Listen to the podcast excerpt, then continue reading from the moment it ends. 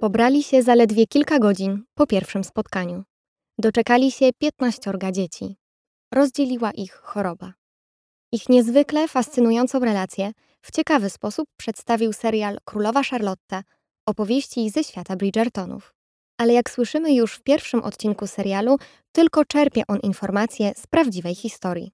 Pora więc porównać serial z rzeczywistością. Oto królewska historia o królowej Charlotcie i królu Jerzym III. Cześć, nazywam się Gabriela Czernecka, a wysłuchacie podcastu Royal Story, czyli Królewska Historia. W pierwszym odcinku serialu Królowa Charlotta opowieści ze świata Bridgertonów Charlotta przybywa do Anglii w towarzystwie brata, Adolfa, by poślubić króla Jerzego III. Narzeka na niewygodną suknię, a chwilę później wspina się po obronnym murze, by uciec przed zbliżającymi się zaślubinami. Na tym przyłapuje ją Jerzy, który już w tej chwili uświadamia sobie, że życie u boku Charlotty nie będzie nudne. I choć w rzeczywistości królowa Charlotta prawdopodobnie nie próbowała wspinać się, by uciec z pałacu, to faktycznie poślubiła swojego przyszłego męża w dniu, w którym przyjechała do Anglii. Był rok 1761. Księżniczka Zofia Charlotta miała zaledwie 17 lat. Do pałacu w Essex w Anglii przybyła w towarzystwie brata, księcia Mecklenburgii, Strelic, Adolfa Fryderyka IV. Niektóre źródła mówią, że podróż do Anglii, która trwała niemal miesiąc, była dla młodej księżniczki tak wyczerpująca, że ciężka, wysadzana diamentami suknia, w której zaprezentowała się po przybyciu, dosłownie się z niej zsuwała. I tak sześć godzin po dotarciu do pałacu 8 września 1761 roku Charlotta została żoną króla Jerzego III. Aranżowane małżeństwa w tamtych czasach nikogo nie dziwiły, szczególnie w przypadku rodzin królewskich. Ale jak księżniczka niemieckiego pochodzenia została żoną króla Anglii? Gdy tylko Jerzy III wstąpił na tron w wieku 22 lat, rozpoczęto dla niego poszukiwania odpowiedniej partnerki, która zapewniłaby Anglii dziedzica tronu. Jako głowa kościoła anglikańskiego nie mógł wziąć ślubu z katoliczką. Ostatecznie wybrano mu więc za żonę protestancką księżniczkę pochodzącą z Niemiec, z dobrymi koneksjami, odpowiednim wykształceniem i prezencją.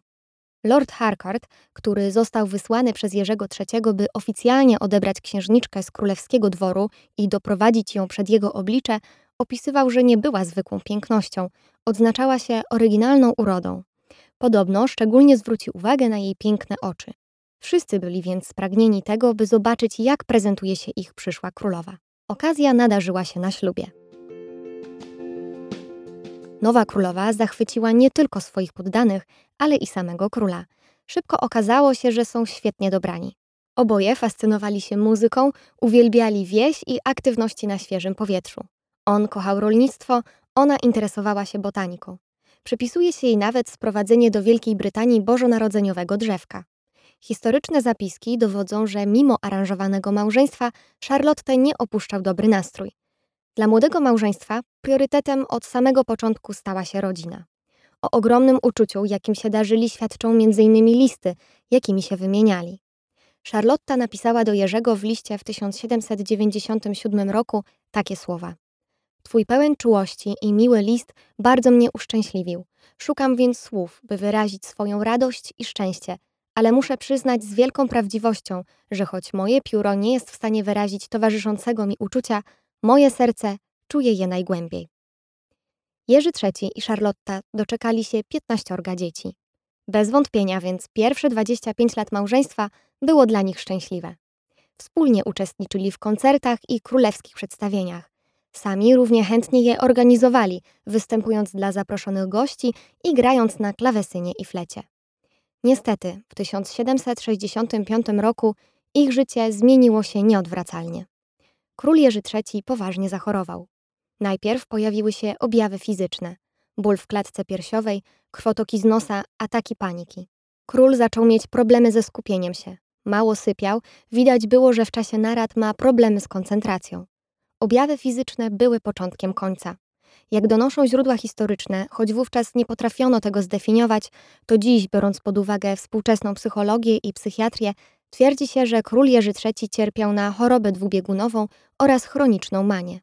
Jego maniakalne stany przerażały, ale jednocześnie denerwowały królową, która nie wiedziała, jak pomóc ukochanemu mężowi. Charlotta była sfrustrowana przez pozornie niekompetentnych królewskich lekarzy, którzy podejmowali się różnych metod, by pomóc królowi wrócić do zdrowia. Podobnie jak pokazano to w serialu, leczenie obejmowało zimne kąpiele, pijawki, a nawet herbatki z dodatkiem arszeniku. Kolejne ataki choroby sprawiały, że król był coraz bardziej agresywny. Czasami wydawał się zagubiony, w innych chwilach reagował bardzo nerwowo. Jedna z manii, wywołana żółtaczką, spowodowała, że u króla pojawił się obsesyjny słowotok. Potrafił godzinami krążyć po królewskich komnatach i bredzić bez sensu. Zachowanie króla wraz z biegiem lat stało się tak nieprzewidywalne, że Charlotta musiała go unikać dla własnego bezpieczeństwa. Króla postanowiono przenieść do posiadłości w Kew. Był trzymany w odosobnieniu, widywany i nadzorowany tylko przez swoich lekarzy, co zarówno król w chwilach świadomości, jak i królowa uważali za bardzo niepokojące. Charlotta tak bardzo przejmowała się chorobą męża, że pod wpływem stresu związanego z jego stanem jej piękne brązowe włosy posiwiały. Całą swoją energię próbowała przekuć w troskę o dzieci. Zadbała o ich edukację, nadzorowała guwernantki i korepetytorów. Rozwijała swoją pasję dotyczącą botaniki, chętnie odnotowywała wszystkie rośliny w swojej posiadłości, rysując je i tworząc całe albumy pełne informacji na ich temat. Wciąż nie rezygnowała też z muzyki. Niewiele osób wie, że to właśnie ona odkryła ośmioletniego wówczas Mozarta. Nadal troszczyła się jednak o ukochanego męża. Według biografa Andrew Robertsa, król Jerzy III co jakiś czas wspominał o ukochanej żonie.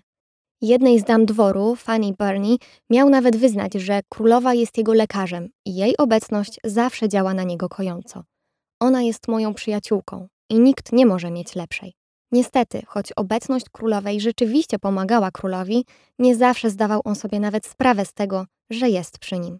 Z biegiem lat król popadł w demencję, a w 1811 roku uznano go za nieodwracalnie chorego psychicznie. Mówi się, że w stan permanentnej choroby wprowadziła go strata najmłodszej córki, księżniczki Amelii, która podobno była jego ulubienicą. U Amelii zdiagnozowano gruźlicę i różyczkę, które miały być przyczyną jej śmierci.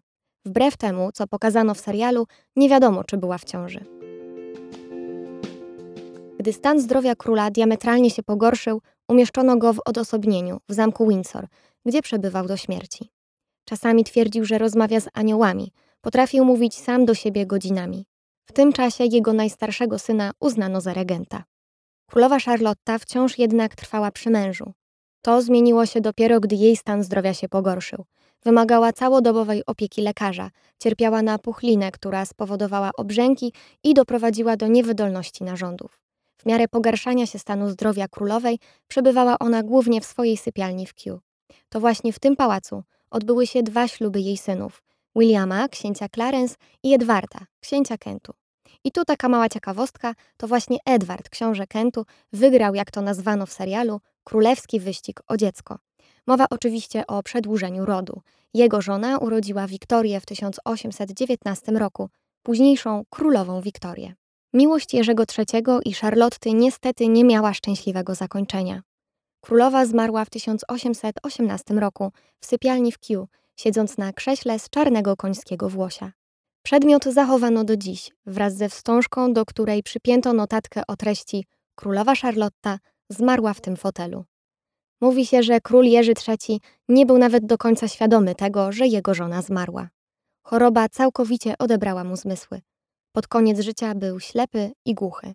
Odszedł dwa lata po ukochanej żonie, 29 stycznia 1820 roku. Kolejny odcinek podcastu Royal Story, czyli Królewska Historia, za Tobą. W następnym sprawdzimy, czy Kamila, żona króla Karola III, zasłużyła na tytuł królowej. Do usłyszenia za dwa tygodnie, a po więcej informacji ze świata brytyjskiej rodziny królewskiej zapraszam na mojego Instagrama.